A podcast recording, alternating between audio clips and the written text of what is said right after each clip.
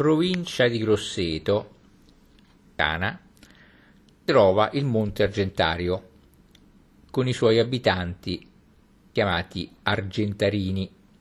Posto nella Maremma grossetana e parte della costa d'Argento, cosiddetta, all'estremità meridionale della Toscana è un cospicuo promontorio di forma ellittica, sporgente 12 km dalla costa, a cui lo legano due cordoni sabbiosi o tomboli, tombolo della Giannella ed il tombolo della Feniglia, larghi 450 metri circa, entro i quali è racchiusa la laguna di Orbetello.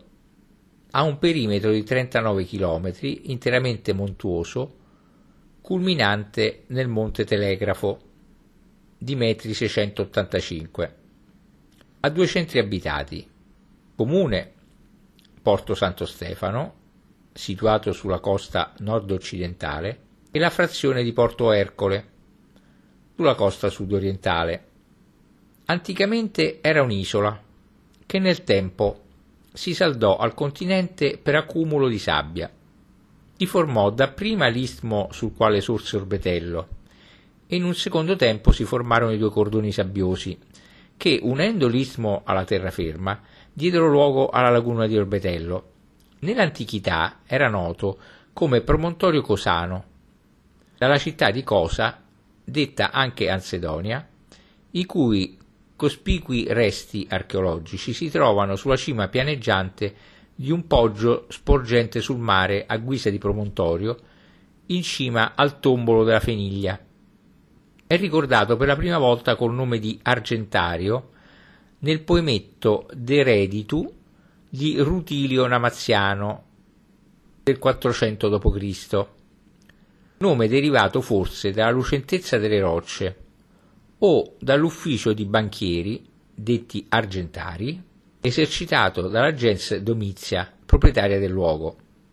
Il promontorio dell'Argentario è interamente montuoso, si erge ripido sul mare a ovest, mentre a nord digrada dolcemente nella bella insenatura di Porto Santo Stefano. È quasi dappertutto ricoperto da folta macchia mediterranea, rammezzata da agrumi, ulivi, alberi da frutta e viti, che danno un ottimo vino. Una certa importanza alla pesca. Notevoli sono gli insediamenti turistici favoriti dalla serenità dell'ambiente e dalla dolcezza del clima. Il promontorio era probabilmente già abitato dagli Etruschi, la cui presenza nella maremma circostante è ampiamente documentata da resti archeologici. La storia di Monte Argentario è tuttavia maggiormente conosciuta allorquando agli Etruschi, in territorio etrusco, si sostituiscono i Romani e l'intera zona entrò a far parte della proprietà personale della famiglia dei Domizi Enobarbi, che la ottennero come risarcimento delle somme da loro prestate alla Repubblica Romana durante la Seconda Guerra Punica. I porti ed approdi di Portu Herculis, Incitaria e Domiziana sull'Argentario sono tutti menzionati nell'Itinerarium Maritimum tra i porti e gli approdi del tragitto marittimo che da Roma conduceva in Provenza. È presente sul promontorio il convento della presentazione al Tempio, altresì conosciuto come convento dei padri passionisti. Molto suggestivo per la posizione, venne edificato in epoca settecentesca. Trova dominante ed isolata sulla sponda settentrionale del Monte Argentario, lungo la strada che conduce alla vetta del Monte Telegrafo. Complesso costituisce la casa madre della congregazione dei padri passionisti ed è costituito da una parte conventuale e dalla chiesa. Per raggiungerlo, a metri 273 di altezza, si segue la strada per Orbetello fino a, a chilometri 5, arrivando al passo degli stretti.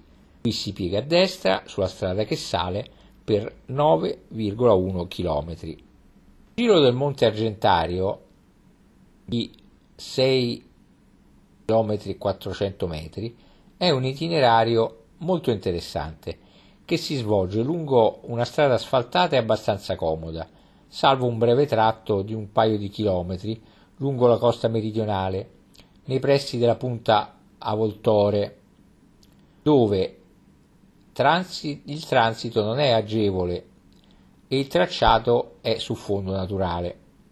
Questa via panoramica quindi corre dapprima in vicinanza della costa scoscesa, di attrattive, terrazzata a vigne in alto, ricoperta in basso di macchie disseminate qua e là di villini e casette, fino a raggiungere a 9 km e 300 metri Cala Piccola a un'altezza di metri 115.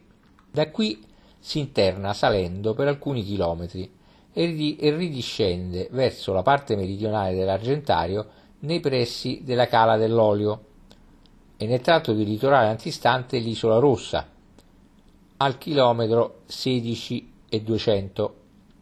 Da questo punto la strada procede di nuovo a mezza costa fino a chilometri 26 e 400 metri a Portercole.